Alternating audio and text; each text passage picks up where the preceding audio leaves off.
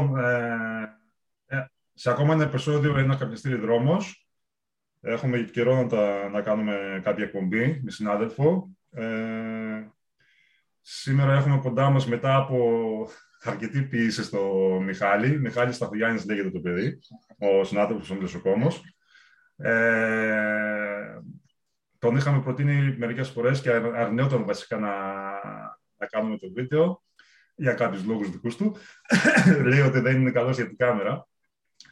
Αλλά γενικά, παιδιά, να ξέρετε ότι έχουμε προσεγγίσει και άλλους συναδέλφους. Δεν είναι όλοι ανοιχτοί ε, να κάνουμε το βίντεο και περισσότερο ότι κάποιοι δεν θέλουν να πούν κάποιες, ε, κάποια πράγματα μην παραξηγηθούν, κάποιοι απλά ντρέπονται λίγο το φακό, οπότε είναι και λίγο δύσκολο να, να βρίσκουμε τον κόσμο για το βίντεο και το θέμα είναι ότι ε, το καπουτσιστήριο δρόμος έχει ξεκινήσει για το, με το θέμα ότι να προσεγγίσουμε συναδέλφους οι οποίοι δεν, έχουν, ε, δεν ακούγονται καθόλου στα social media, ας πούμε, είτε στο YouTube είτε στα, στο Facebook και αν έχουν να, μας, ε, να πάρουμε κάτι από αυτούς, να τους προσελκύσουμε να δείσουμε κάποιες πληροφορίες από αυτά τα άτομα. Ένα από αυτά τα άτομα, όπως νομίζουμε εμείς, είναι ο Μιχάλης, ο οποίος έχει, είναι πάρα αρκετά πολλά χρόνια μελισσοκόμος, θα μας το πει και ο ίδιος, και πάνω απ' όλα, την αρχή της μελισσοκομικής του καριέρας, ας πούμε, ασκεί βιολογική μελισσοκομεία. Και οπότε θα ήταν πολύ ενδιαφέρον να μας μιλήσει ε, για, τα βιολογικά, για τη βιολογική μελισσοκομεία όπως να ασκούν, γιατί ξέρω ότι είναι και σε ένα group, ε, σε μια ομάδα, τα παιδιά. Ίσως όχι νομικοί, αλλά συνεργάζονται αρκετά, αρκετά άτομα μεταξύ τους. Και εκτός από τη βιολογική μελισσοκομεία, ε, είναι ενδιαφέρον να ακούσουν και άλλα πράγματα από τα παιδιά στη συνεργασία που κάνουν. Λοιπόν, ο, ο Μιχάλης ε, Σταθογιάννης, επαγγελματίας μελισσοκόμο, να συστηθεί και ο Μιχάλης να, για το κολοστόρισμα και συνεχίζουμε. Γεια σου, Μιχάλη. Καλησπέρα, Μίτσο. Καλησπέρα, Γιάννη. Καλησπέρα και στους φίλους μας. Ε, Μιχάλης Σταθογιάννης λέγομαι, όπως είπες. Ασκώ βιολογική μελισσοκομεία, 20 χρόνια περίπου.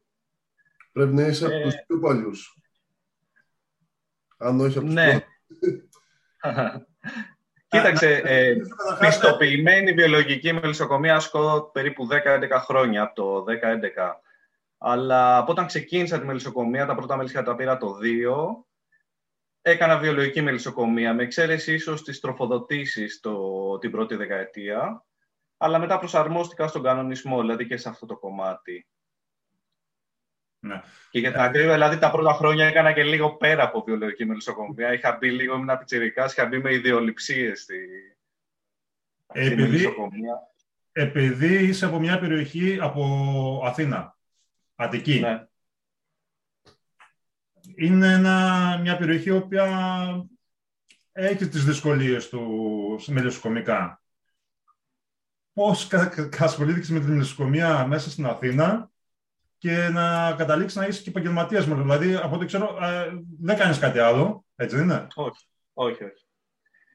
Ε, με τη μελισσοκομεία ασχολήθηκα επειδή δεν μου άρεσε γενικά ο αστικός τρόπος ζωής και γενικά δεν μπορούσα και να δουλέψω μέσα, να είμαι κλεισμένος σε ντουβάρια, λίγο με καταπίεζε, οπότε ήθελα το έξω.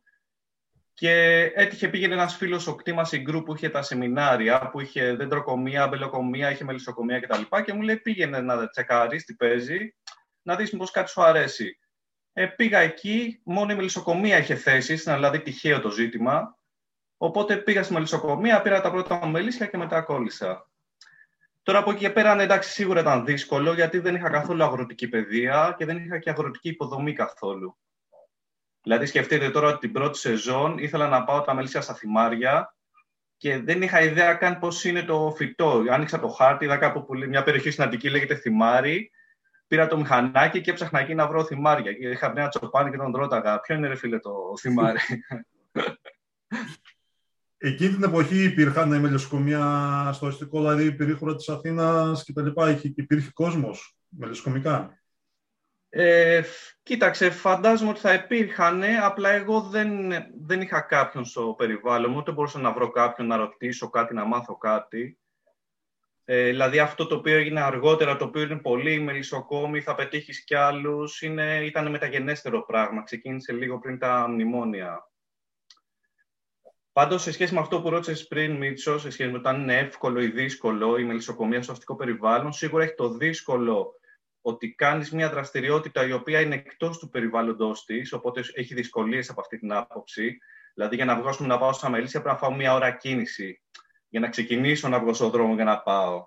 Αλλά από την άλλη, έχεις ένα πλεονέκτημα ότι έχεις την αγορά κοντά σου.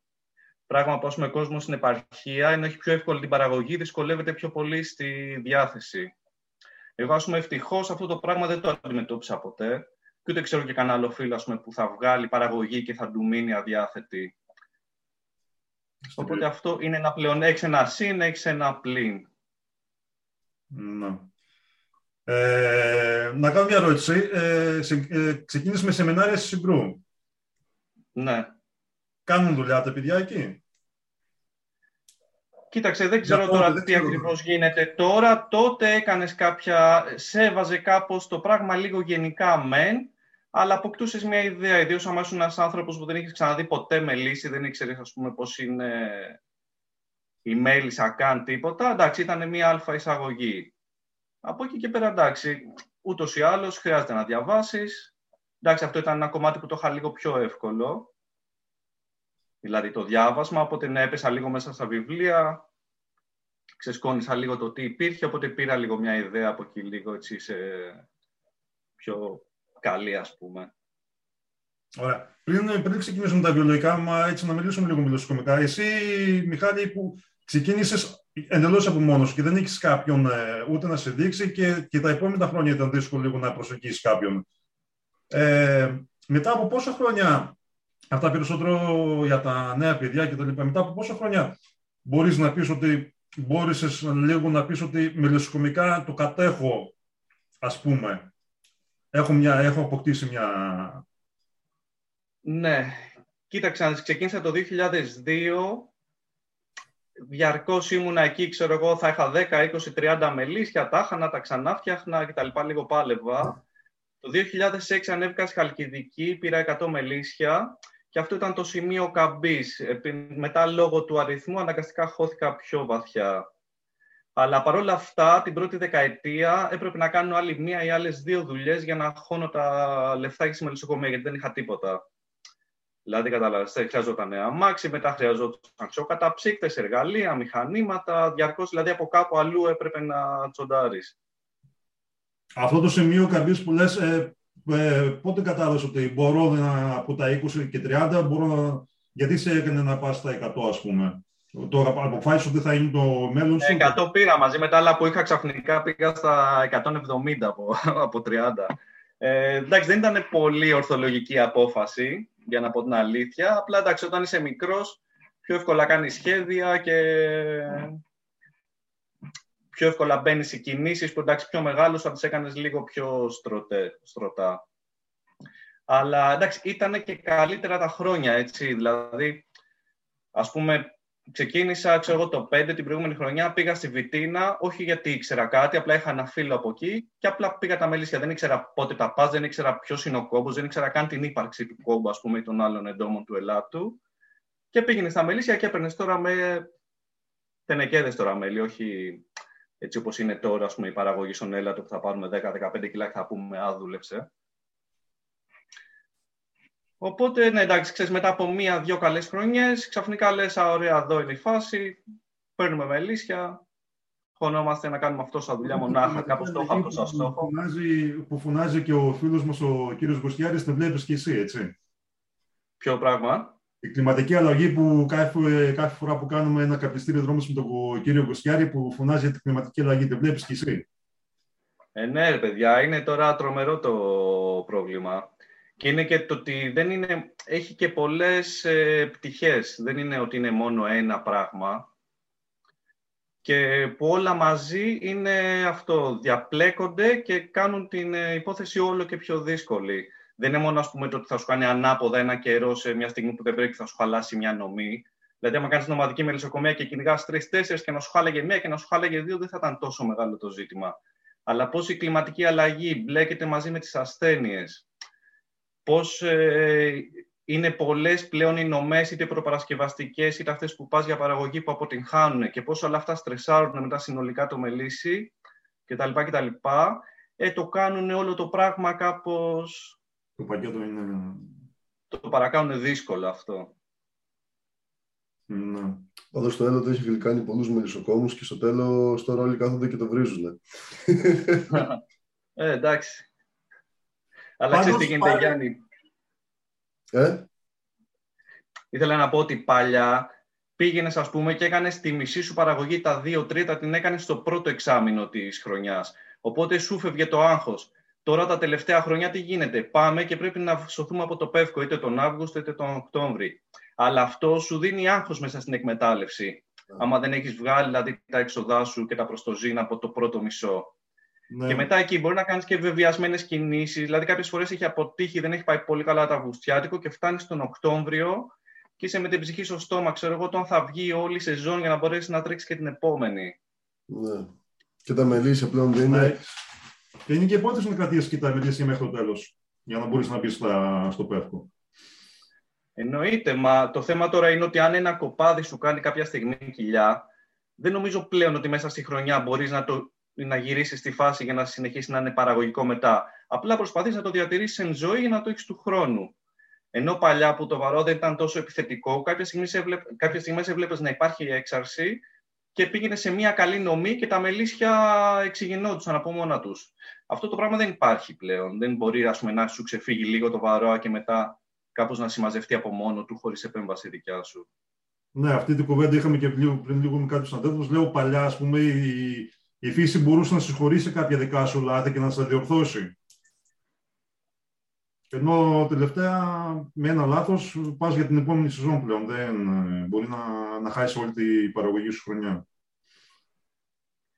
Και αυτό που είπες, εγώ... συμφωνώ απολύτως γιατί πάλι αυτή την κουβέντα είχαμε και πιο παλιά με την έννοια ότι όντως στο πρώτο εξάμεινο, δηλαδή μέχρι τον Ιούνιο, έπαιρνες το 40-50% της παραγωγής σου και ήσουν πλέον όχι τόσο αγχωμένος για το πράγμα. Γιατί θα έχεις καλύψει τα έξοδα τουλάχιστον για τη χρονιά και τα λοιπά και μετά πήγαινες για το κάτι της παραπάνω.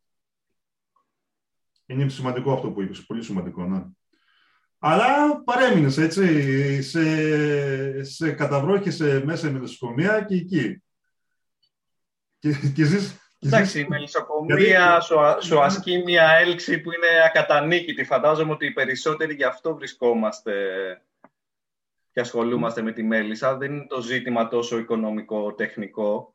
Φαντάζομαι ότι ας πούμε εσείς με τη δουλειά που ρίχνετε ρε παιδιά που σας έχω δει και με τα κεφάλαια που έχετε επενδεδημένα και με τα κεφάλαια της γνώσης, άμα ήταν σε μια άλλη δουλειά θα είχατε γίνει πλούσιοι και θα καθόσασταν, ξέρω εγώ. Δεν θα... να, σε ρωτήσω, να, σε ρωτήσω τώρα, με, αλήθεια τώρα. Την ημέρα που ήρθαμε ναι. και μας εξυπηρέτησε με κάποια μελίσια σε μια περιοχή πέρσι σε σένα. Εδώ στο σπίτι μου. Ναι. ναι. Πόσο χάλια ήμασταν εκείνη την ημέρα που βγήκες από το σπίτι και έφερες σπιρουλίνα, βασιλικό πορτό, μπάρις δημητριακών. Σε έχω δει και χειρότερα, Μίτσο, όταν είχες σπάσει ο Γιάννης το πόδι του και είχες κάνει τέσσερα βράδια, τέσσερα μπασίματα συνέβεια. Α, ναι. ναι. ναι, δυστυχώς κάποια πράγματα στην ηλιοσκομεία όμως δεν μπορούν να αναβληθούν και πρέπει να γίνονται εκείνη την ημέρα. Ναι, ναι, εννοείται, εννοείται.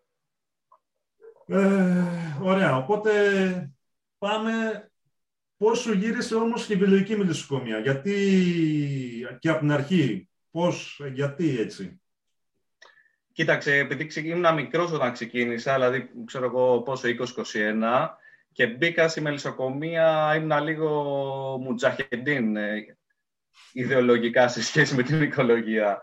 Σκεφτείτε ότι δηλαδή τα τρία πρώτα χρόνια δεν έκανα επέμβαση για το βαρό. Τώρα αν το πιστεύετε, το πιστεύετε. Γιατί όχι; Και ήμουν ότι όσοι ζήσουν και όσοι πεθάνουν και δεν θα διατηρούμε τους ασθενείς στη ζωή και τα λοιπά και τα λοιπά. Ε, μετά προσγειώθηκα λίγο στην πραγματικότητα. Για πες μου τώρα, επειδή το έκανες αυτό, αν θυμάσαι. Πραγματικά ναι. έτσι, γιατί κάποιοι προσπαθούν να βρουν ανθεκτικές μέρες και λοιπά. Τι απώλειες είχες έτσι χωρίς θεραπείες, αν θυμάσαι; Κοίταξε, τότε είχα γύρω στο 20% και τα μελίσια μετά τον Ιούνιο-Ιούλιο διατηρούνταν σε σε πιο μικρό μέγεθος από ό,τι θα μπορούσαν. Αλλά δεν ήταν ίδιο το βαρό τότε με τώρα. Δηλαδή, όταν άρχισα μετά να κάνω θεραπεία, έκανα μία θεραπεία το χειμώνα, ένα, μία ενστάλλαξη οξαλικού. Τώρα δεν μπορείς να κάνεις μόνο μία θεραπεία το χειμώνα και να σε εντάξει όλη τη σεζόν. Δηλαδή μετά από κάποια χρόνια ξεκίνησα να κάνω δεύτερη θεραπεία και μετά το, μετά το Αυγουστιάτικο, το πέφτικο πάλι ξεγονεύουν. Τώρα πλέον πρέπει να κάνουμε τρεις θεραπείες, να κάνεις και την άνοιξη. Και δεν είναι και σίγουρο ότι από την ανοιξιάτικη που έχει γόνσα σε πάει καλά μέχρι το τέλος Αυγούστου. Οπότε δεν είμαι σίγουρος ότι αυτό που εγώ έκανα τότε, ότι ενδεχομένως μπορεί να γίνει και τώρα. Μου φαίνεται λίγο δύσκολο. Εκτός άμα κάνεις στατική μελισσοκομεία, που τα μελίσια επιμολύνονται λιγότερο, κάπως ντυλάρουν καλύτερα τη φάση. Το έχεις παρατηρήσει αυτό, δηλαδή έχεις τύχει να έχεις σε χρονιές που δεν βρίσκεσαι σε μελισσοκομεία και διατηρήσεις πιο καθαρός; Κοίταξε να δεις, πριν, μέχρι πριν δύο... Τι; Εκτός αν δεν κατάλαβα εγώ κάτι καλά που είπες. Η ερώτηση λέω είναι Σε χάνω λίγο, Μίτσο, στο σακούτι από μένα, μπορείς να επαναλάβεις. Λέω, έχεις παρατηρήσει ότι όταν είσαι σε, σε μέρη η οποία δεν είσαι κοντά σε άλλα μελισσοκομεία, ότι διατηρήσει πιο καθαρός; Ναι, εννοείται, εννοείται. Δηλαδή και για μένα στην αρχή μπορούσα να το κάνω αυτό, γιατί όπου πήγαινα ήμουνα σχεδόν μόνος μου, αν όχι μόνος μου. Όταν μετά τα μελίσια γίνανε πιο πολλά και πήγα πρώτη φορά στο Άργος, μετά πήγα στη Βιτίνα, μετά εκεί τίποτα, έπαιξε κατάρρευση, επιμολύνεσαι. Επίσης, πιο πρόσφατα, ε, κρατούσα κάποια μελίσια συνέβεια σταθερά όλο το χρόνο και, και απομακρυσμένα από τα άλλα, όχι δηλαδή κατά μονάς δηλαδή ήταν σε σημεία. Αυτά τα μελίσια με μία θεραπεία το χειμώνα τη βγάζανε μία χαρά, δεν είχαν πρόβλημα. Ναι.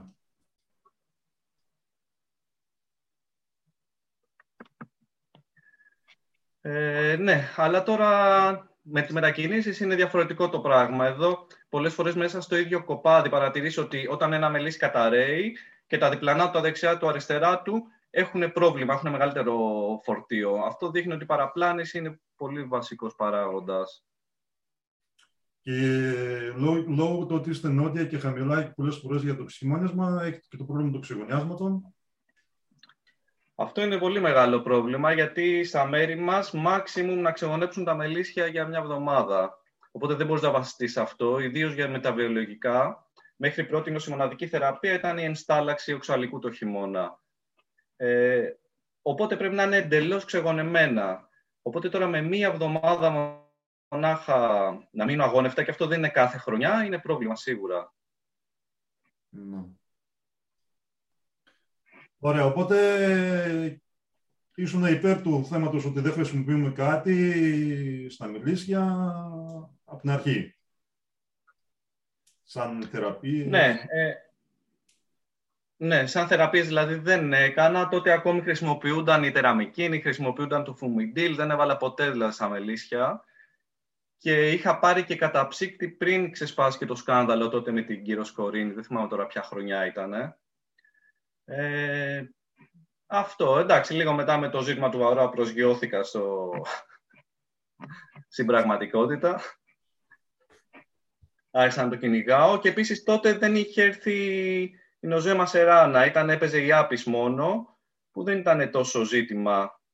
Δηλαδή δεν θυμάμαι να είχα ποτέ κάποιο ιδιαίτερο πρόβλημα.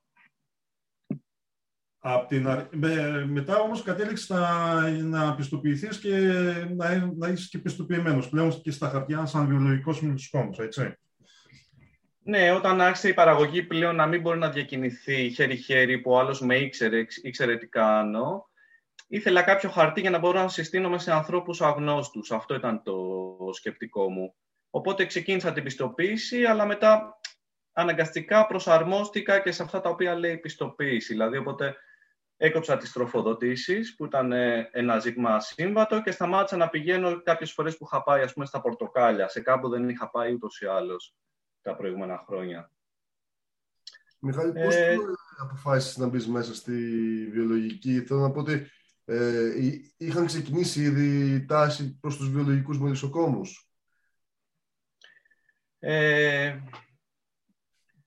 Γιάννη, να σου πω την αλήθεια, δεν θυμάμαι πολύ καλά, αλλά νομίζω ότι από τους φίλους ε, είχα μπει εγώ πρώτος στην πιστοποίηση, από όσο θυμάμαι, και σιγά σιγά ακολουθήσαν και τα άλλα παιδιά.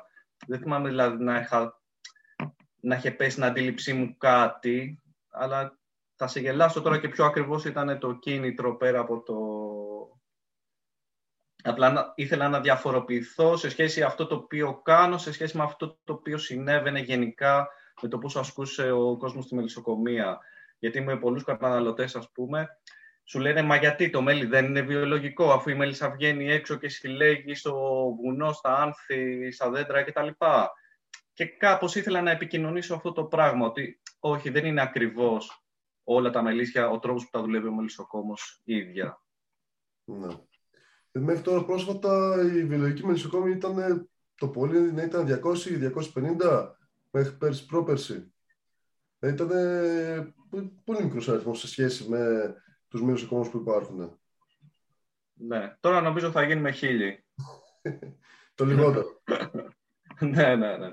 Ωραία, επειδή θέλω να το χωρίσουμε λίγο το θέμα και με τη... Ε, έχεις και πολλά χρόνια και στην αγορά και με το βιολογικό μέλι γνωρίζω ότι δουλεύεις και λαϊκές αγορές, έτσι, βιολογικές; Ναι, ναι. ναι. Ε, να το χωρίσουμε, να, να μείνουμε λίγο στα μελισσοκομικά και να δούμε και γενικά και μετά την άποψή σου για την αγορά του βιολογικού μελιού. Ε, όταν μπήκες πλέον και πιστοποιήθηκες ε, από πιστοποιητικό φορέα κτλ., δεν μας ενδιαφέρει ποιος φορέας είναι. Ε, μελισσοκομικά συνάντησες μεγάλα προβλήματα να ασκήσεις τη βιολογική σου μελισσοκομεία; Κοιτάξτε, παιδιά, η πραγματικότητα είναι ότι περισσότερο επαφίεται στη δικιά σου συνείδηση το πώς ασκείς τη βιολογική μελισσοκομεία, πράγμα το οποίο βέβαια ισχύει και για την συμβατική μελισσοκομεία, έτσι. Δεν είναι το ζήτημα των ελέγχων. Γιατί από την άλλη πλευρά, αν ένας άνθρωπος ασκεί ορθή μελισσοκομική πρακτική, ενδεχομένως δεν έχει τεράστια απόσταση από τη βιολογική μελισσοκομεία. Έχει όμως πολύ μεγάλη απόσταση από την κοινώς ασκούμενη μελισσοκομεία ή βιολογική. Αλλά τελικά το τι ακριβώς θα κάνεις, ε, σε μεγάλο βαθμό επαφείται στη δικιά σου συνείδηση. Ωραία. Ε, περίπου νομετική μελισσοκομεία και ξέρω ότι κάνεις, ε, σε γνωρίζω σχεδόν 10 χρόνια τώρα, αν όχι παραπάνω. Και κάθε φορά ναι. που μιλάμε, μιλάμε μελισσοκομικά, ανταλλάζουμε απόψεις, ανταλλάζουμε εμπειρίες και έχουμε μάθει και ένας από τον άλλον. Ε, ξεκινάς από νότια, μπορείς να καταλήξεις και μέχρι έρχεσαι και πύλιο, ας πούμε, σε εμάς εδώ ναι. που και οτιδήποτε. Ε, παραγωγικά, βλέπεις ότι είσαι χαμηλά, σε, μιλάς και με παιδιά που είναι και συμβατικά, ας πούμε, σε μιλισσοκομεία. Σε παραγωγική βάση, ας πούμε, σε απόδοση των μιλησιών, ότι κάποιοι έχουν εντύπωση ότι λένε ότι η βιβλική μιλοσκομία δεν έχει απόδοση. Εσύ πώς το εκφράζεις; Ε, δεν νομίζω ότι είναι τόσο το ότι θα έχεις, ε, τουλάχιστον εγώ να μιλήσω για μένα, δεν νομίζω ότι είναι μειωμένη η απόδοσή μου από αυτό που βλέπω από συναδέλφους που κάνουν συμβατική μελισσοκομεία. Περισσότερο είναι ότι έχεις διάφορες ε, δυσκολίες μέσα στη σεζόν σου που είναι λίγο πώς να το πω, είναι λίγο στρατηγικής φύσεως, το πώς θα κινηθείς και στο τι θα κάνεις. Ε, ας πούμε, το ότι δεν μπορείς να τροφοδοτήσεις, σου στερεί ένα όπλο το οποίο σε διάφορες καταστάσεις κάπως θα σε ξεκολλήσει. Θέλεις να μπεις σε μια νομή, έχεις μια προπαρασκευαστική νομή. Ε, πολλές φορές, ας πούμε, παραδείγματος χάρη στο κενό του Μαΐου, έχεις ανθοφορίες που δίνουν γύρι, δυσκολεύεσαι λίγο στο νέκταρ οι συμβατικοί μελισσοκόμοι μπορούν να κάτσουν να κάνουν δύο-τρεις τροφοδοτήσεις, τα μελίσια να κρατηθούν, να μπουν μετά σε μια νομή του Ιουνίου. Εγώ δεν μπορώ να το κάνω αυτό, οπότε θα πρέπει να κυνηγήσω μια μεικτή νομή και να την κυνηγήσω μακριά. Τουλάχιστον γιατί στα δικά μου μέρη, στα νότια δηλαδή, είναι λίγο δύσκολα. Οπότε θέλει, ε, Οπότε θέλει όχι μόνο να, να πας μακριά να κάνεις έξοδα για μια νομή που θα παράξεις μέλη, αλλά και για μια νομή προπαρασκευαστική ταυτόχρονα, ας πούμε, με τα φάρμακα έχεις περιορισμούς. Δηλαδή, ας πούμε, χρησιμοποιούμε θυμόλι, μυρμικικό, οξαλικό. Η θυμόλη και το μυρμικικό έχουν περιορισμούς με τις θερμοκρασίες. Παραδείγματος χάρη, θέλεις να κάνεις μια θεραπεία μετά τον Αύγουστο από τα πεύκα, δεν μπορείς να κάνεις, γιατί πλέον ο Σεπτέμβρης είναι και λίγο μήνα σχεδόν καλοκαιρινός. Δεν μπορείς να κάνεις νότια. Πρέπει να ανέβεις, ας πούμε, ανεβαίνω στο πύλιο που είναι βουνό, να πέσουν λίγο θερμοκρασίες, να μπορέσω να κάνω μια θεραπεία αυτό σου δίνει ένα έξτρα κόστος στην εκμετάλλευση. Αλλά στο τέλος, αν το κυνηγήσεις εντατικά, δεν νομίζω ότι θα, θα έχεις μειωμένη παραγωγή. Ναι, αν πούμε, ας πούμε ότι κάνεις τα ίδια πράγματα τα οποία θα έκανες ώστε με κάθεσαι κοντά στο σπίτι σου, να έχεις χαμηλά κόστη κτλ. Και, και θες να είναι και βιολογική παραγωγή, ενδεχομένως θα καταλήξεις σε πιο χαμηλή παραγωγή. Αλλά υπάρχουν επιλογές, απλά είναι πιο κοστοβόρες, πιο κουραστικές για σένα, μπορείς να τις κυνηγήσεις, τελικά να μην έχεις χαμηλότερη παραγωγή. Σε, με συναδέλφους που δεν είναι βιολογικοί, πώς σε βλέπουν, τι απόψεις ακούς; Ότι, Κοίταξε, τι... Μίτσο, παλιότερα, παλιότερα έχω ακούσει πολύ κοροϊδία. Μόνο και μόνο για το ξαλικό που μου λέγανε έλα σε παρακαλώ ρε αγόρι μου κάνε μία και είσαι συμπαθητικός ξέρω ναι. κάνε μια κανονική θεραπεία. Ε, τα τελευταία χρόνια όμως έχει αρχίσει και αλλάζει αυτό, δηλαδή η συμβατική μη τα παλιά φάρμακα εγκαταλείπονται, οπότε αρχίζουμε και συγκλίνουμε σε κάποια στα φάρμακα. Το ξαλικό έχει ευρία απήχηση πλέον είτε με τις ταινίες, είτε με την εξάχνωση, είτε με την ενστάλλαξη. Πολλά φάρμακα έχουν καταργηθεί, κάποια άλλα καρεοκτώνα συμβατικά δεν λειτουργούν πια, οπότε εντάξει δεν είναι τόσο μεγάλο το χάσμα νομίζω από αυτή την άποψη. Ναι, ουσιαστικά είναι μόνο υβαρό, έτσι, γιατί ούτε και για, για άλλες ασθένειες δεν είναι ούτε συμβατικός έχει να χρησιμοποιήσει κάτι. Ναι, από όταν καταργήθηκε το φουμιντήλ και πιο παλιά η τεραμικίνη δεν είναι πλέον ότι έχεις κάτι άλλο στην πραγματικότητα. Δηλαδή κάποιος θα το κυνηγήσει με τη θυμόλη, ας πούμε την οζεμίας, κάποιος θα τον κυνηγήσει με τον οζεβίτ. Ναι, αυτά δεν ενδιαφέρουν πλέον.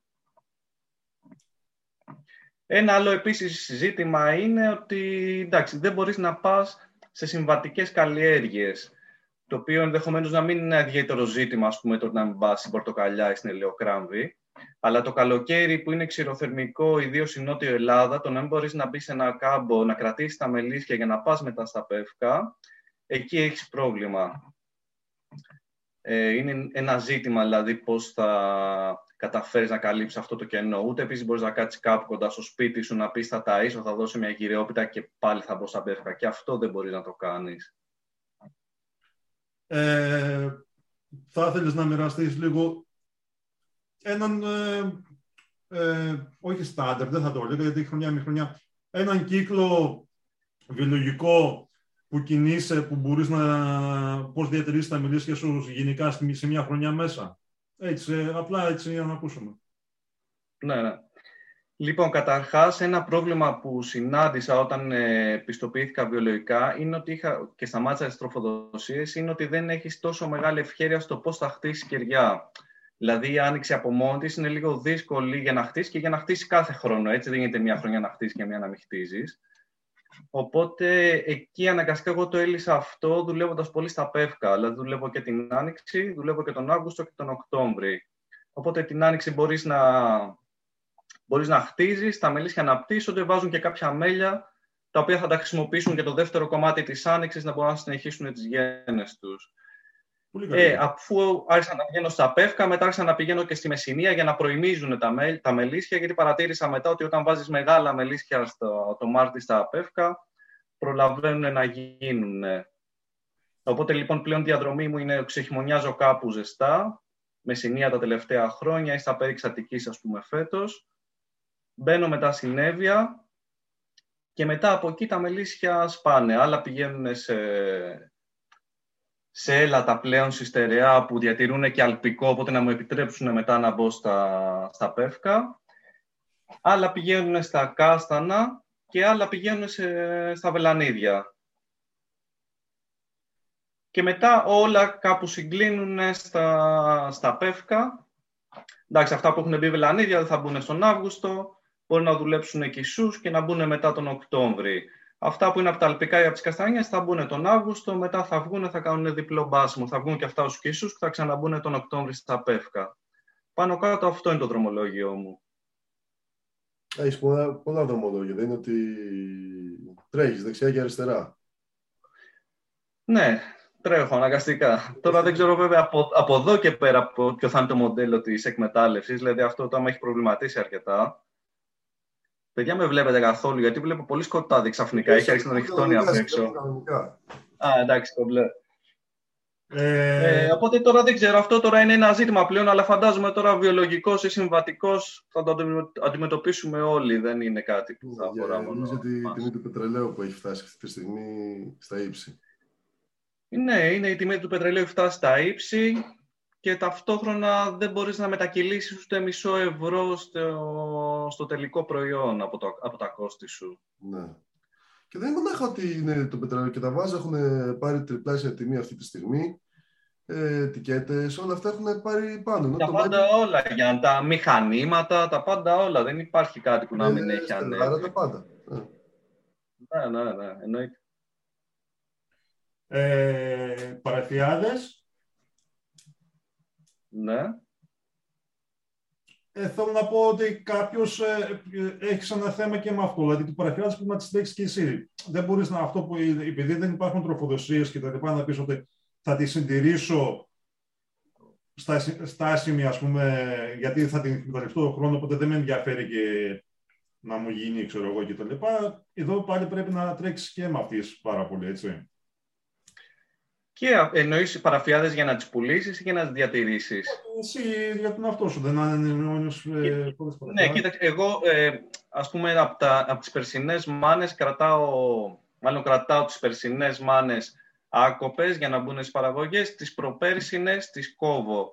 Αλλά τις κόβω νωρίς, οπότε αυτά τα μελίσια συνήθως προλαβαίνουν και δεκαρίζουν μέχρι τον Ιούνιο, οπότε στην πραγματικότητα πλέον δεν είναι παραφιάδες. Είναι, δηλαδή, άμα μπουν δεκάρια μελίσια και πάρουν ορόφου στην καστανιά, πλέον δεν είναι παραφιάδες, είναι κανονικά μελίσια. Εκμεταλλεύεσαι και αυτά στα πεύκα, ας πούμε. Προλαβαίνει να εκμεταλλευτεί και αυτά στα πεύκα. Ναι, ναι, δηλαδή πρέπει έστω μία νομή, τα μελίσια που είναι τα φετινά οι παραφιάδες πρέπει να την πάρουν. Γιατί εδώ στα νότια δεν μπορείς να τα διατηρήσεις.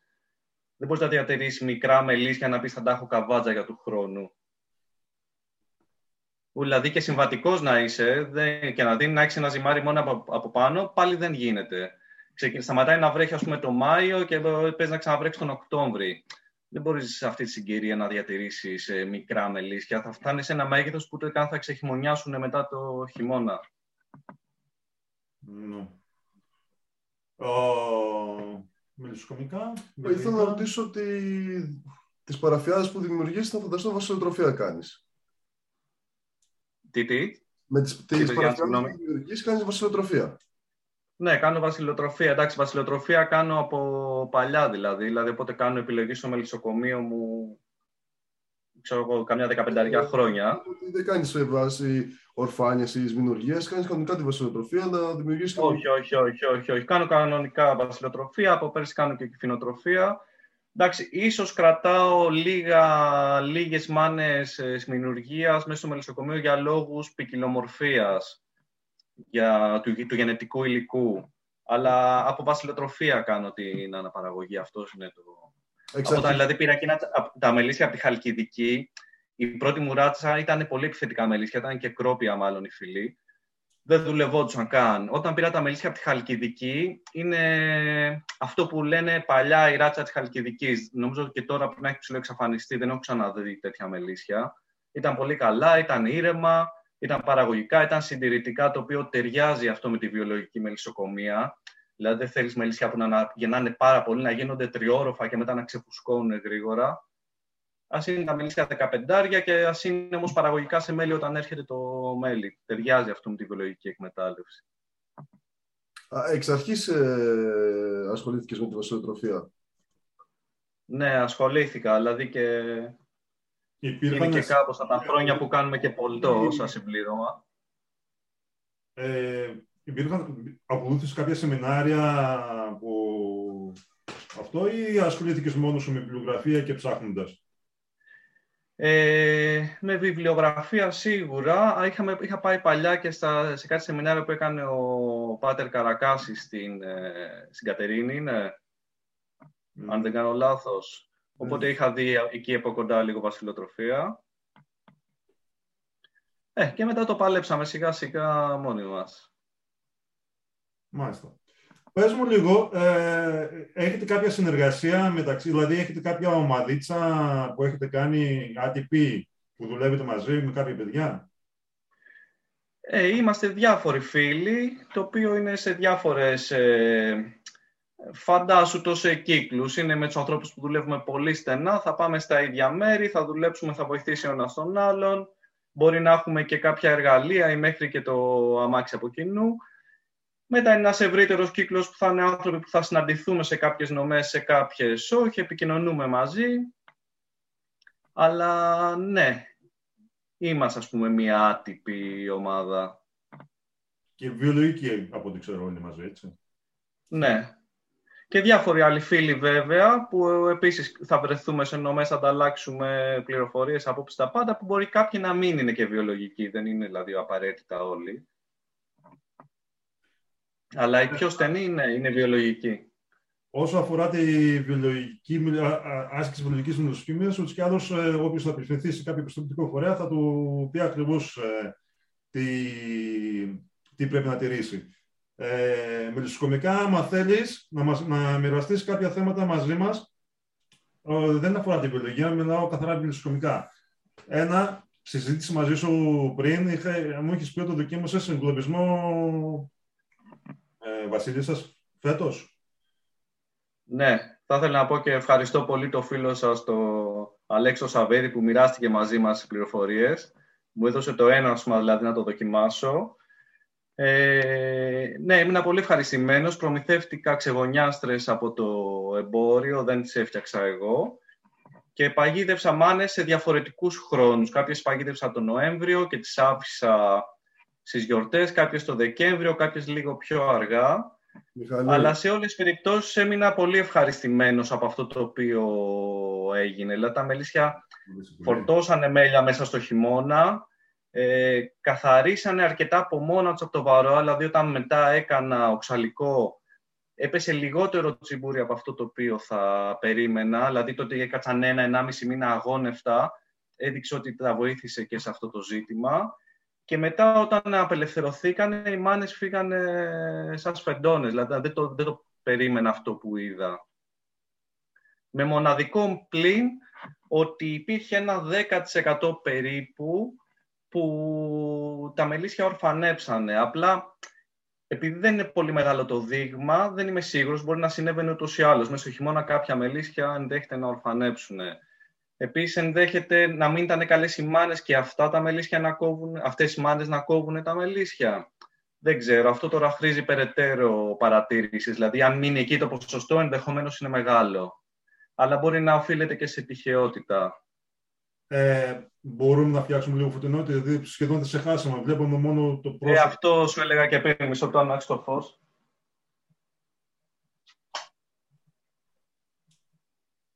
Α, έχουμε το φως στο εξωτερικό πριν.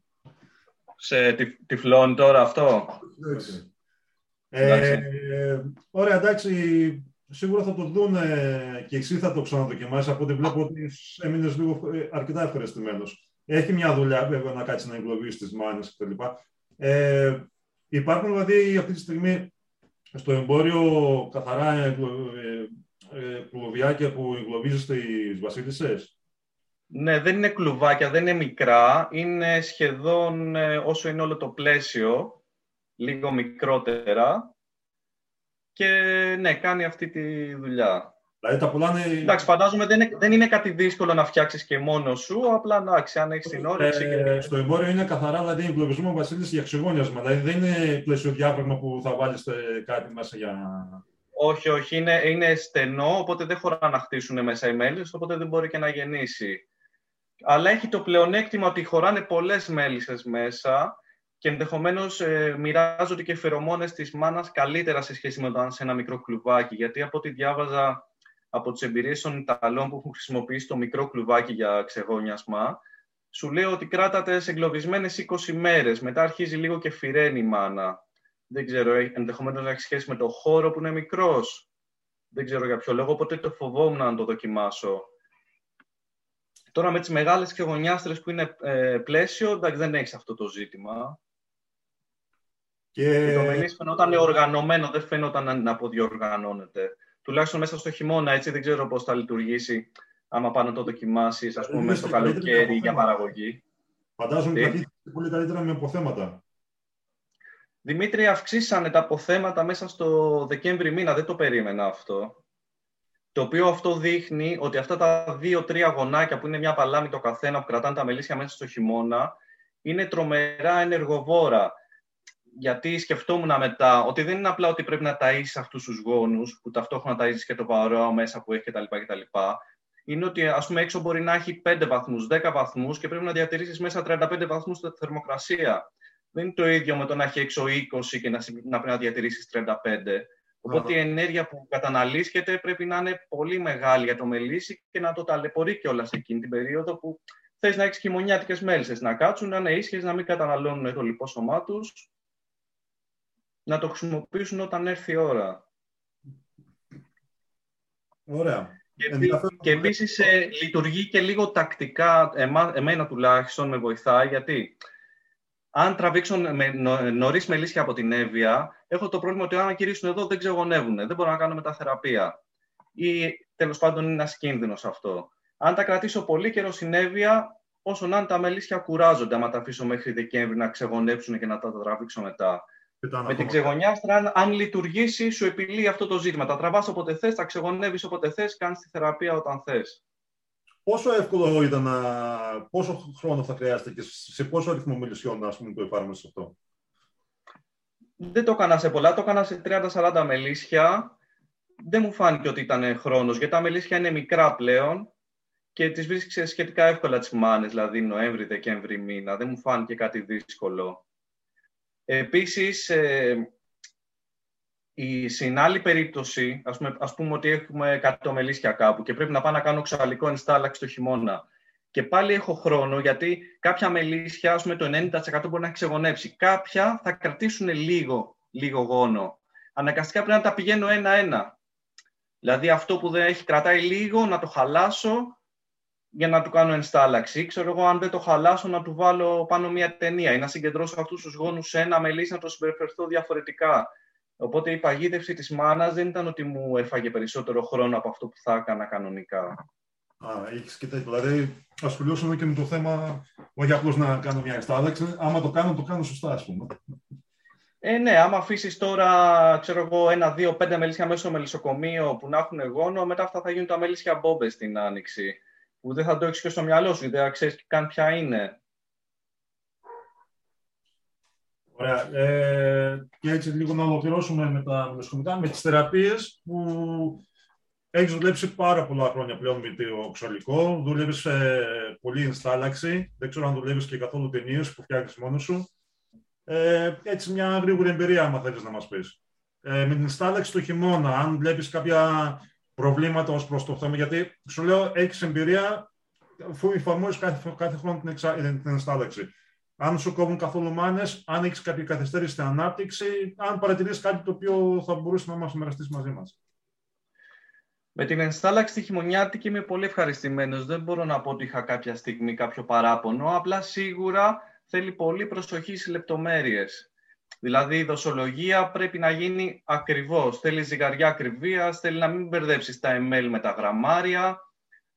Πρέπει το νερό που θα χρησιμοποιήσεις να είναι απιονισμένο ή τέλος πάντων να μην έχει μέταλλα, να μην το νερό της βρύσης και να είναι και το οξαλικό κάτι που δεν μπορείς να το τσεκάρεις, να είναι, να είναι καλό, να μην είναι ας πούμε το ένα οξαλικό της σειράς που μπορεί να βρεις αγνώστου ταυτότητα, στο πιο φθηνό μπορείς να πάρεις. Και επίσης να μην ρίχνεις παραπάνω. Δηλαδή, ας πούμε, όταν ε, περνάς με τη σύριγγα πάνω από το διάκαινο, 5 ml, 5 ml. Άμα πατάνε στα μισά οι μέλισσες, 3 ml. Δηλαδή το λίγο παραπάνω δημιουργεί ζητήματα τοξικότητας, γιατί με τα βιολογικά είναι μικρή η απόκληση το που είναι τοξικό για το βαρόα και που είναι για την ε, μέλισσα, που δεν ισχύει για τα συμβατικά. Οπότε τέλος πάντων θέλει προσοχή στη λεπτομέρεια, αλλά με, το, με την ενστάλλαξη είμαι πολύ ευχαριστημένος. Δεν μπορώ να πω κάτι. Θα το διευκρινίσω λίγο αυτό, γιατί το, το, το, μιλάγαμε και μαζί σου. Στο κοινό, όπου λέμε 5 ml, μιλάμε 5 ml για όλο το κοινό. Όταν είναι, πατάει το μελίσι όλο. Δηλαδή, όταν είναι μονόπατο το μελίσι στο κοινό, αλλά είναι το μισό μελίσι, δεν πάμε να ρίξουμε και τα 5 ml στο μισό μελίσι. Αυτό εννοούσες, έτσι δεν όχι, όχι, ναι, ναι, ναι, ναι. Θα ρίξουμε τα 2,5. Αυτό εννοώ. Τώρα όσον αφορά τις ταινίες, ε, με τις ταινίες δεν ξέρω ακριβώς, είναι μερικές φορές, ας πούμε τις μισές, μπορεί, είμαι πολύ ευχαριστημένος, ανεξάρτητα από το αν τις έχω φτιάξει εγώ ή αν είναι αγοραστές. Κάποιες άλλες φορές οι ταινίες δεν λειτουργούν. και σε βγάζουν εκτός παραγωγής σε κρίσιμες περιόδους που περίμενες να κάνουν δουλειά. Δεν ξέρω ακριβώς για ποιο λόγο συμβαίνει αυτό. Ενδεχομένως χρήζει περαιτέρω έρευνας από τους ερευνητές. Διαβάζω διάφορα πράγματα. Εντάξει, τώρα... Και δεν είναι σταθερό, δηλαδή, θες να πεις. Δηλαδή, στις ίδιες περιόδους, άλλες φορές είναι εντάξει και στις άλλες φορές... Ε... Ακριβώς. Στην, ε, στην ίδια περίοδο να βάλεις ε, ταινίες, μία φορά θα σου κάνει δουλειά και μία δεν θα σου κάνει. Στην αρχή νόμιζα ότι φτιάχνω εγώ καλύτερες ταινίες από το εμπορίου. Μετά παρατήρησα όταν και εμένα άρχισε να μην λειτουργεί κάποιες φορές οι δικές μου, κατάλαβα ότι δεν είναι αυτό το ζήτημα. Παίζουν άλλα πράγματα ρόλο τα οποία ακόμα δεν τα έχουμε καταλάβει ακριβώς. No. Τέλος πάντων, χρειάζεται και θεραπείες πλέον να τα κάνουμε. Νομίζω ότι χρειάζεται να είμαστε από πάνω να παρατηρούμε κατά πόσο λειτουργήσανε. Ε, άλλη μια ερώτηση τότε, επειδή είπες ότι παλιά με μια ενστάλλαξη ναι, έβγαζες το χειμώνα. Τώρα καταλήγεις να πρέπει να κάνεις και στο Αυγουστιάτικο, στο ξυγόνημα του τοπέφου, ή ίσως χρειαστεί να κάνεις και ανοιξιάτικο. Τι επιλογές... Είμαι σίγουρη την ανοιξιάτικη πλέον, δεν το συζητάω. Ναι. Δηλαδή, όταν κάνει λίγο την κοιλιά η γόνη του στο Μάιο, θα κάνω ανοιξιάτικη θεραπεία. Που μάλλον εκεί μόνο ταινίες μπορείς να κάνεις. Με τα βιολογικά, δηλαδή και κάπως να λειτουργήσει. Τι έχεις εσύ αυτή τη στιγμή, δηλαδή, και πού. Ε, τι επιλογή πιστεύεις ε, στο νοσοκομείο; Από τα φάρμακα; Ναι, ναι, ναι. Ε, προσπαθώ να κάνω κάποια εναλλαγή, δηλαδή να κάνω, το χειμώνα είναι σίγουρη ενστάλλαξη. Ε, την άνοιξη δεν υπάρχει κάποια άλλη λύση πέρα από τις ταινίες και μετά το, μετά το αυγουστιάτικο κάνω ή Max που έχει μυρμικικό ή θυμοβάρ που έχει θυμόλι. Ε, και ταυτόχρονα έχω μαζί μου και βαρομέντ πάντα, κάποια μικρά μελίσια ε, το φθινόπωρο ειδικά νομίζω λειτουργεί γιατί είναι ήπιο φάρμακο.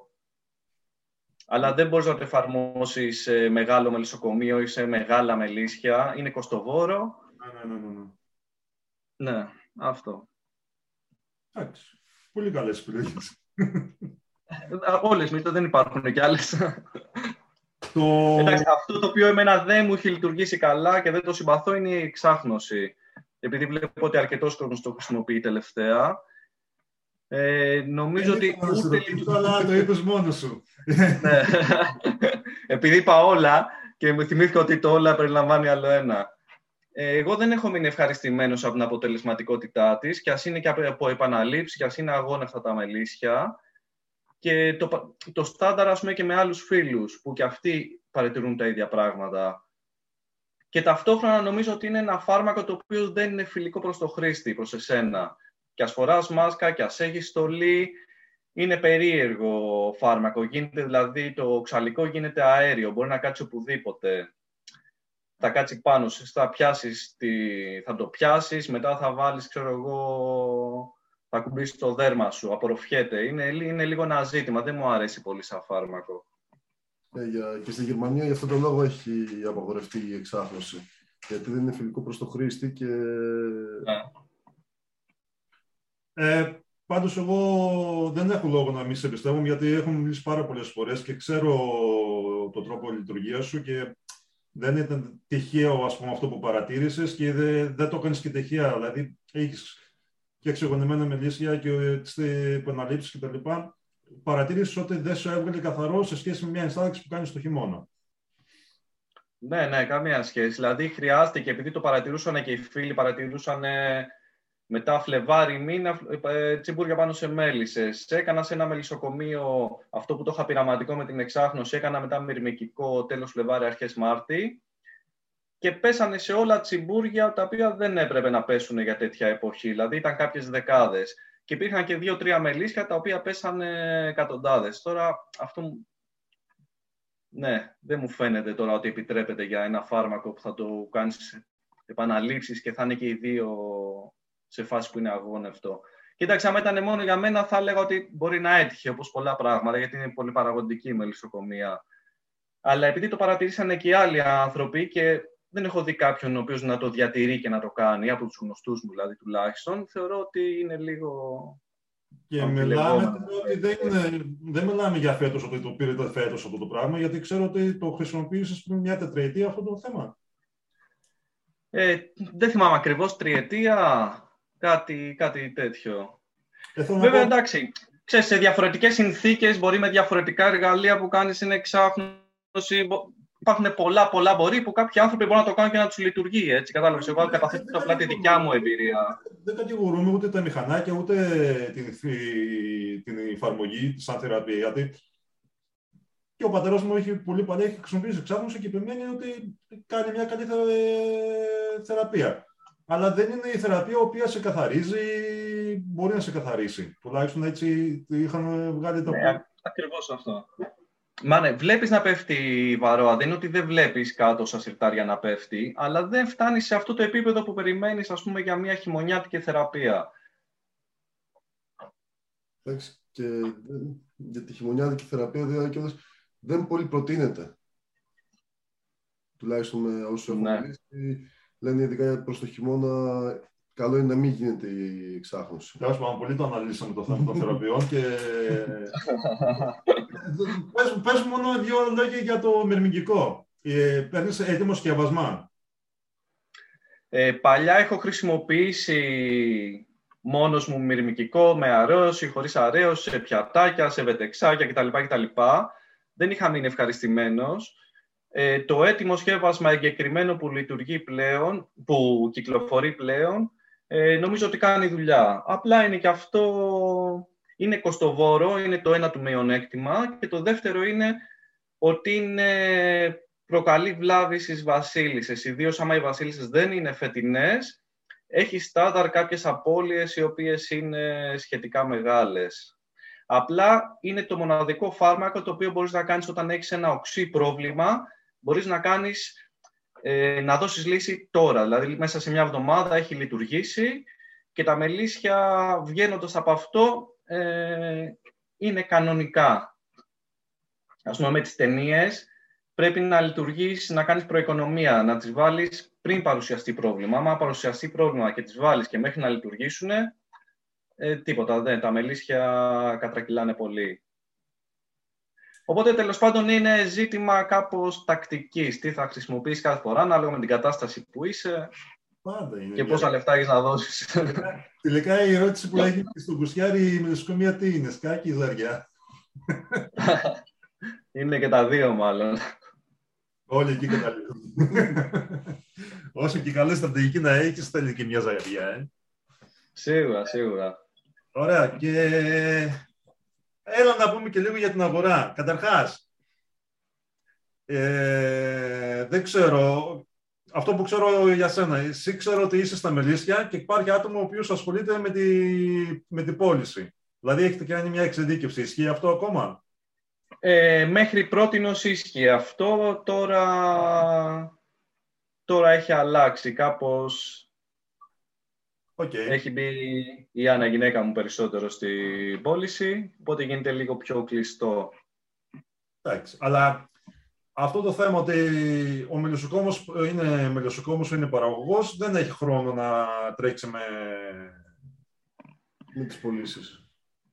Ε, κανονικά έτσι είναι. Εκτός άμα ένας άνθρωπος έχει ένα μικρό κοπάδι, οπότε τα κάνει όλα τα πράγματα από λίγο.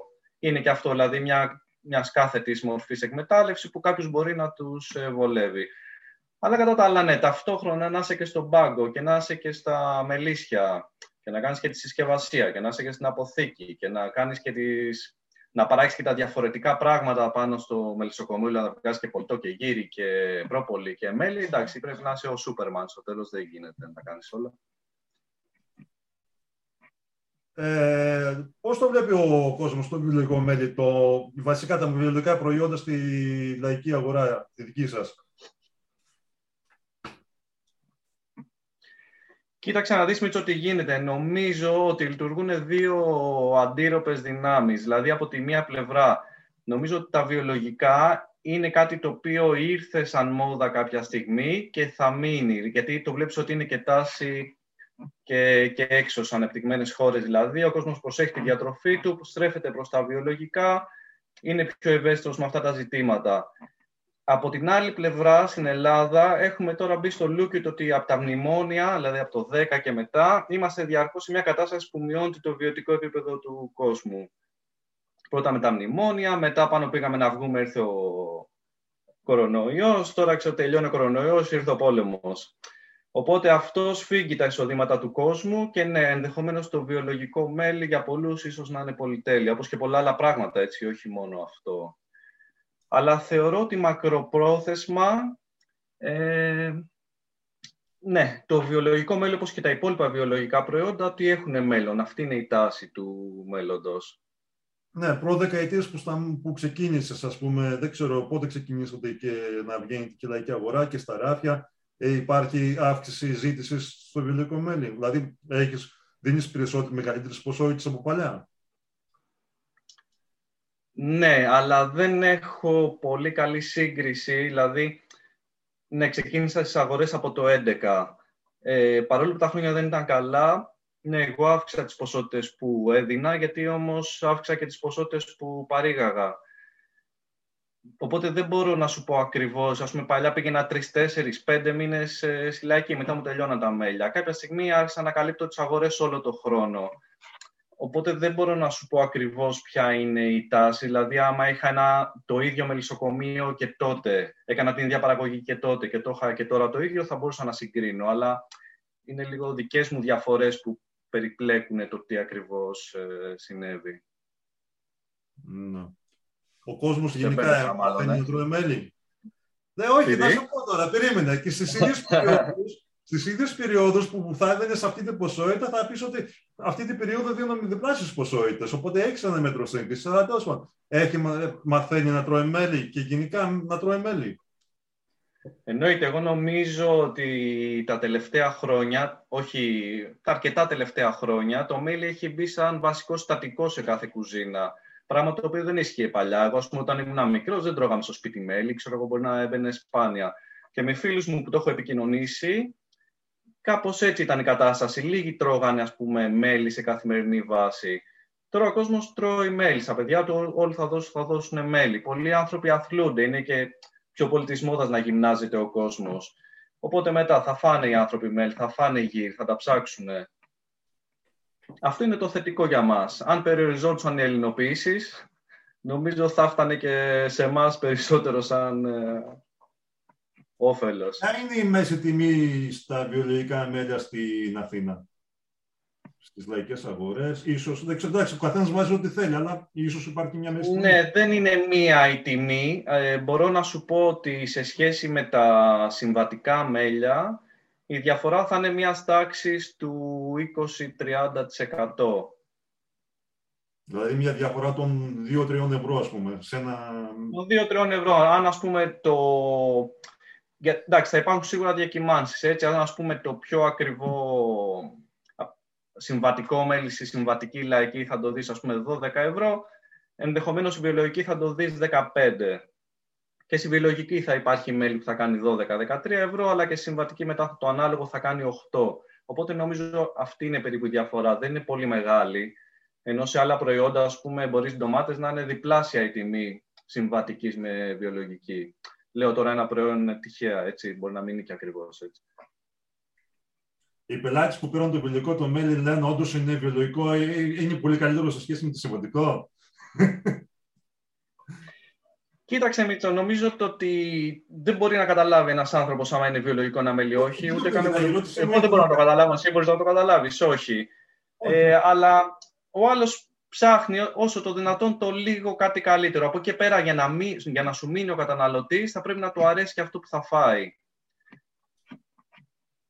Οπότε, ναι, έχεις ένα διαβατήριο με τη βιολογικότητα, αλλά ταυτόχρονα πρέπει να τον κερδίσεις κιόλας τον άλλον. Δεν είναι ότι είναι αρκεί αυτό από μόνο του. Ε, γενικά οι λαϊκές αγορές, γενικά η αγορά εκεί στην Αθήνα, εσύ ξέρω ότι πλέον ε, και τυποποιείς τα μέλια σου κανονικά σε πάσες σε τυποποιητήρια. Οι συνάδελφοι ακολουθούν το, την αγορά έτσι. Ε, ναι, δεν ξέρω τώρα ακριβώς τι κάνει ο καθένας, απλά σίγουρα είμαστε σε μια μεταβατική περίοδο με το μέλη. Νομίζω ότι σιγά σιγά από τη στιγμή που υπάρχουν οι νόμοι θα πιεζόμαστε λίγο πιο λίγο, να, λίγο περισσότερο να τα κάνουμε πιο κανονικά τα πράγματα, κανονικά νόμιμα τέλος πάντων, έτσι όπως μας ορίζει ο νόμος. Σε σχέση με το πού τα παράγουμε, πού τα τυποποιούμε κτλ. κτλ. Μας κάλυψε. Πιστεύω πως ναι. Έχεις να μας πεις κάτι ακόμα; Α, για το πρόγραμμα. Δύο λόγια, πώς το βλέπει, άμα ναι. σου αρέσει σαν ιδέα, άμα το υποστηρίζει και τι γίνεται ε... με την πλατφόρμα τώρα. Μπαίνουμε, δεν μπαίνουμε; Τι, ναι, τι πληροφορία έχεις για την πλατφόρμα; Εμένα με ενημέρωσε ο μελετητής που που, που μου κάνει την έτσι για το πρόγραμμα, ότι κάτι έχουν κάνει λάθος, οπότε δεν δέχεται τους μελισσοκόμους αυτούς που δεν έχουν χωράφια. Δεν σε βγάζει στην επιλογή ότι είσαι ενεργός αγρότης, άμα δεν έχεις χωράφια. Οπότε ο μελισσοκόμος, επειδή δεν έχει χωράφια, μας πετάει απ' έξω. Αλλά λένε ότι θα το διορθώσουν. Φαντάζομαι ότι εντάξει, είναι απλά μια προχειρότητα που θα συμμαζευτεί, δεν μπορεί να μείνει εκεί. Δηλαδή θα. Άλλη μία. Άλλη μια Προχειρότητα. Άλλη μια προχειρότητα, ναι. Όπως και το ηλεκτρονικό. Ένα πραγματάκι, παιδιά, που δεν είπαμε, που σκεφτόμουν ότι είναι σημαντικό, είναι το ζήτημα με τα κεριά. Γιατί πολλοί κόσμος που θέλει να μπει, και τώρα ας πούμε, με, με ψάχνουν διάφοροι άνθρωποι, ρε παιδί μου, καινούργια παιδιά και θέλουν να μπουν στα βιολογικά. Το κερί είναι ένα κόπελος, είναι ένα πρόβλημα για το πώς θα, το πώς θα γίνει. Ναι. Γιατί δεν, μπορεί, δεν υπάρχει βιολογικό κερί στην αγορά να αγοράσει ο κόσμος. Ταυτόχρονα δεν σου επιτρέπει να τροφοδοτήσεις, δηλαδή δεν μπορείς να μπεις στο κανονισμό π.χ. να χτίσεις χωρίς ε, φύλλα ή κάτι τέτοιο. Οπότε εκεί τώρα είναι ένα, ένα μεγάλο ζητηματάκι. Ε, δεν ξέρω τώρα ποια ακριβώς είναι η λύση, απλά εγώ να σας πω αυτό που με ξεμπλόκαρε με το ζήτημα του κεριού, που ε, από εκεί που ήμουν διαρκώς λίγο ελλειπτικός, άρχισα να γίνομαι πλεονασματικός, ήταν όταν πέρα από τον ε, κλασικό κυρωτήκτη ατμού ξέρω εγώ, που έχω στο σπίτι, που χρησιμοποιούσα, όταν πήραμε μία, έτσι παρέα μαζί, πήραμε μία πρέσα. Δηλαδή, σου έβγαζε πλέον το πλεόνασμα από την κερίθρα, γιατί διαφορετικά με τον κυρωτήκτη ατμού, μια κερίθρα που είχες δώσει στην αρχή 80 γραμμάρια στο φύλλο, έπαιρνες τελικά 80, 82, 83 γραμμάρια. Δεν είχες πλεόνασμα, δηλαδή πώς θα έκανες αύξηση; Ενώ με την πρέσα παίρνεις ένα 40% παραπάνω, 50% παραπάνω, το οποίο σου δημιουργεί ένα πλεόνασμα που μπορείς να, μπορείς να αυξήσεις. Τέλος πάντων, νομίζω ότι είναι ένα πολύ χρήσιμο εργαλείο. Μπορούν έξω να μαζεύονται άνθρωποι 2, 2, 3, 3, 4, 4, δεν είναι και πολύ ακριβά. Και να υπάρξει αυτό το πλεόνασμα στο κερί. Ναι, από το να γιατί δεν μπορείς να πας να πατήσεις σε κάποιους ε, τα κεριά σου, υποτίθεται, έτσι δεν είναι. Εκεί το θέμα. Μπο, ε, μπορείς μόνο άμα έχει πιστοποίηση ο, αυτός που θα στα πατήσει, αλλά εντάξει αυτό δεν είναι κάτι ουσιαστικό. Το ζήτημα είναι ότι και εκεί δεν είναι πολύ μεγάλες οι αποδόσεις σε αυτό που παίρνεις, έτσι όπως έχω παρατηρήσει εγώ. Πάντως, δηλαδή, αν κάποιο παιδί θέλει να ασχοληθεί, να μπει στα βιολογικά, ξεκινάει τώρα, ενδεχομένως η δικιά μου δηλαδή συμβουλή θα ήταν να ξεκινήσει χωρίς να κάνει κατευθείαν πιστοποίηση, να μην βάζει φάρμακα, να μην επιμολύνει τα κεριά του, να σημαδέψει τα πρώτα του που έχει αγοράσει, να προσπαθήσει να έχει μια ιστροή καθαρού κεριού, αυτό να το επαυξάνει χρόνο με το χρόνο, ναι, να μπορεί να τροφοδοτήσει για να μπορέσει να χτίσει και κάποια στιγμή όταν μπει να έχει καθαρό κερί, να έχει μια βάση ναι. που να μπορεί να μπει στον κανονισμό. Είναι μια λύση και αυτό. Μάλιστα. Ε, έτσι, σαν πρόγραμμα, το, το θέλαμε, το θέλατε, χρειαζότανε; Σίγουρα, επειδή τα πράγματα είναι δύσκολα, είναι μία ανάσα, έτσι όπως όλες οι ενισχύσεις οι άμεσες. Τώρα, άμα θέλεις την προσωπική μου γνώμη, νομίζω ότι οι άμεσες ενισχύσεις δεν λειτουργούν πολύ καλά, για, όχι για το δικό μας κλάδο μόνο, για κανέναν γιατί ουσιαστικά δεν σε επιδοτεί να αυξήσεις, τη, να αναπτύξεις την εκμετάλλευσή σου. Δηλαδή, κάπως άμα σου μείωνε το κόστος, θα μπορούσες να πεις «Ωραία, να πάρω άλλο μάξι, να πάω πιο μακριά, να κάνω πιο πολλά μελίσια, να πάρω έναν άνθρωπο να μου δουλεύει, τέλος πάντων ανάπτυξη». αν σου διατηρούνται πολύ ψηλά τα κόστη, αν οι τιμές πώλησης σου διατηρούνται για διάφορους λόγους πιεσμένες και παίρνεις μια άμεση ενίσχυση, ανακλαστικά τι σκέφτεσαι να κάνεις, να περιοριστώ, να μειώσω τα κόστη μου, να τσοντάρω σε αυτά τα λίγα που θα βγάλω την ενίσχυση και να περάσω έτσι. Είναι αντιπαραγωγικό, αντιπαραγωγικές δηλαδή νομίζω οι άμεσες ενισχύσεις.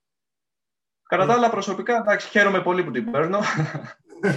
θα μου δώσει μία ανάσα. Έτσι δεν το πρόβλημα. Αλλά ξέρεις τι, ε, Γιάννη, νομίζω ότι σιγά σιγά θα, θα γίνει και η μελισσοκομεία, όπως διάφοροι άλλοι κλάδοι αγροτικής παραγωγής, θα γίνει λίγο κρατικοδίαιτη. Το οποίο δεν μου αρέσει σαν αίσθηση να σκέφτομαι ότι α, ωραία, θα πάρω επιδοτήσεις, κάποια επιδότηση και θα μπορέσω να συνεχίσω να υπάρχω σαν μελισσοκόμος. Mm. Θα ήθελα να μπορούσαμε να σταθούμε πιο αυτόνομα. Δηλαδή να μας αβαντάρει το κράτος, να μας αβαντάρει στο κόστος παραγωγής, ας μας, να μας έβγαζε τον ειδικό φόρο κατανάλωσης στα καύσιμα. Να μπορούσαμε δηλαδή πριν ανέβουν τώρα οι τιμές βενζίνης, να βάζεις πετρέλαιο, ξέρω εγώ, με 60 λεπτά. Σκέψου πόσο πιο άντι θα γινόταν η παραγωγή. Χωρίς να δώσεις περισσότερα χρήματα έτσι, από το ταμείο του. Σου λέω τώρα ένα παράδειγμα. Φαντάζομαι θα υπάρχουν πολλά τέτοια. Δηλαδή, οι άνθρωποι είναι εκεί, οικονομολόγοι, τα ξέρουν, τα μελετάνε. Θα μπορούσαν να βρουν λύσεις. Ναι. Πολύ ουσιαστική κουβέντα. Ναι. Δεν περίμενα ότι θα εξελιχθεί έτσι. Ε, καλά έκανα και σε πίεσα. Λειτουργήσε Μίτσο επειδή δεν κρατάγατε κάμερα και δεν κόμπλαρα. Ωραία. Τώρα είναι σαν να πίνουμε καφέ. Εμείς ευχαριστούμε πάρα πολύ για τον χρόνο που αφιέρωσες. Εγώ ευχαριστώ ε, πολύ, παιδιά. Και να, να βάλω έτσι λίγο έναν αστερίσκο ότι μπράβο σας για αυτό το πράγμα που κάνετε, γιατί έχει σπάσει επιτέλους ε, αυτό το πράγμα με το να είναι κλειστή η γνώση. Ξαφνικά η γνώση μοιράζεται. Σίγουρα τα μέσα παίζουν ρόλο βασικό σε αυτό, αλλά φυσικά τα μέσα χρειάζονται και τους ανθρώπους. Και εσείς είσαστε άνθρωποι που εξ αρχής μοιράζεστε τη γνώση, όχι μόνο τώρα στο κανάλι, το, τη μοιράζεστε και επί του προσωπικού και είναι πολύ βασικό αυτό το πράγμα. Δηλαδή δημιουργεί μια διαφορετική αντίληψη, δηλαδή πέρα από το κλειστό, α, εγώ να πάω καλά και μην πας καλά εσύ γιατί θα μου πάρεις ένα κομμάτι από την πίτα μου. Όχι, θα πάμε καλά όλοι μαζί και θα διευρυνθεί η πίτα. Αυτό είναι μια εντελώς άλλη λογική. Μιχάλη, αλλάζουν και οι γενιές πλέον σιγά σιγά. Το βλέπω και, δηλαδή, και με τα προγράμματα των νέων αγροτών που υπάρχουν. Ε, έρχονται καινούργιες γενιές, ε, πιο νέες ηλικίες, άλλα μυαλά και είναι τελείως διαφορετική νοοτροπία πλέον και στους μελισσοκόμους δηλαδή. Ε, σίγουρα, σίγουρα, σίγουρα. Ναι, ναι. Εντάξει, και εμείς ε, σε τυχαία γνωριμία μαζί σου, ποτέ δηλαδή, ό,τι θέλεις ε, και εγώ σε έχω πάρει και με έχεις πάρει τηλέφωνο, δεν υπήρχε κάποιος που να... Υπάρχει πάντα βοήθεια μεταξύ των συναδέλφων. Εντάξει, αλλά ξέρεις τώρα πώς είναι. Μίτσο, άμα εσύ είσαι πιο... έχεις περισσότερες γνώσεις από τον άλλο, θα σε πρίζουν λίγο παραπάνω. λίγο, θα σε έχω πρίξει λίγο παραπάνω εγώ εσένα από ότι εσύ εμένα. εντάξει, εντάξει. Και έχει τυχεί και εγώ να χρειαστώ τη βοήθειά σου έτσι. Δεν, δεν, δεν το αυτό. Ωραία, Μιχάλη. Ε, εγώ θα ήθελα να κλείσεις εσύ με μια κουβέντα προς το κοινό που έχουμε στο Καπιστήριο Δρόμος. Εμείς πάλι ευχαριστούμε τα παιδιά και ελπίζουμε να υπάρχει ανταπόκριση, όπως είπα και στην αρχή, ότι πολλές φορές προσπαθούμε να προσεγγίσουμε κάποιον συνάδελφο και μπορεί και να, να μην θέλουν να κάνουν αυτό. Πάντως, αν θέλετε, γράψτε μας και στα σχόλια ε, ποιον θα θέλετε, αν μπορούμε να προσεγγίσουμε αυτό, τον, αυτό το άτομο, θα μπορέσουμε να κάνουμε κάποια συνέντευξη και με κάποια άτομα που θέλετε κι εσείς. Αυτό σαν παρέμβαση. Ο χρόνος σου δικός σου, Μιχάλη, κλείστο εσύ. Λοιπόν, θα ήθελα να σας ευχαριστήσω. Χάρηκα πολύ που τα είπαμε και να πω σε όλο τον κόσμο να έχουμε καλή δύναμη, καλή μελισσοκομική χρονιά και κουράγιο να μην πτωούμαστε γενικά, γιατί τα βλέπω λίγο δύσκολα τα πράγματα, αλλά εντάξει. Παροδικά ελπίζω να είναι και να έρθουν τα καλύτερα μπροστά μας. Ευχαριστώ, Μιχάλη. Ευχαριστώ. Καλό βράδυ.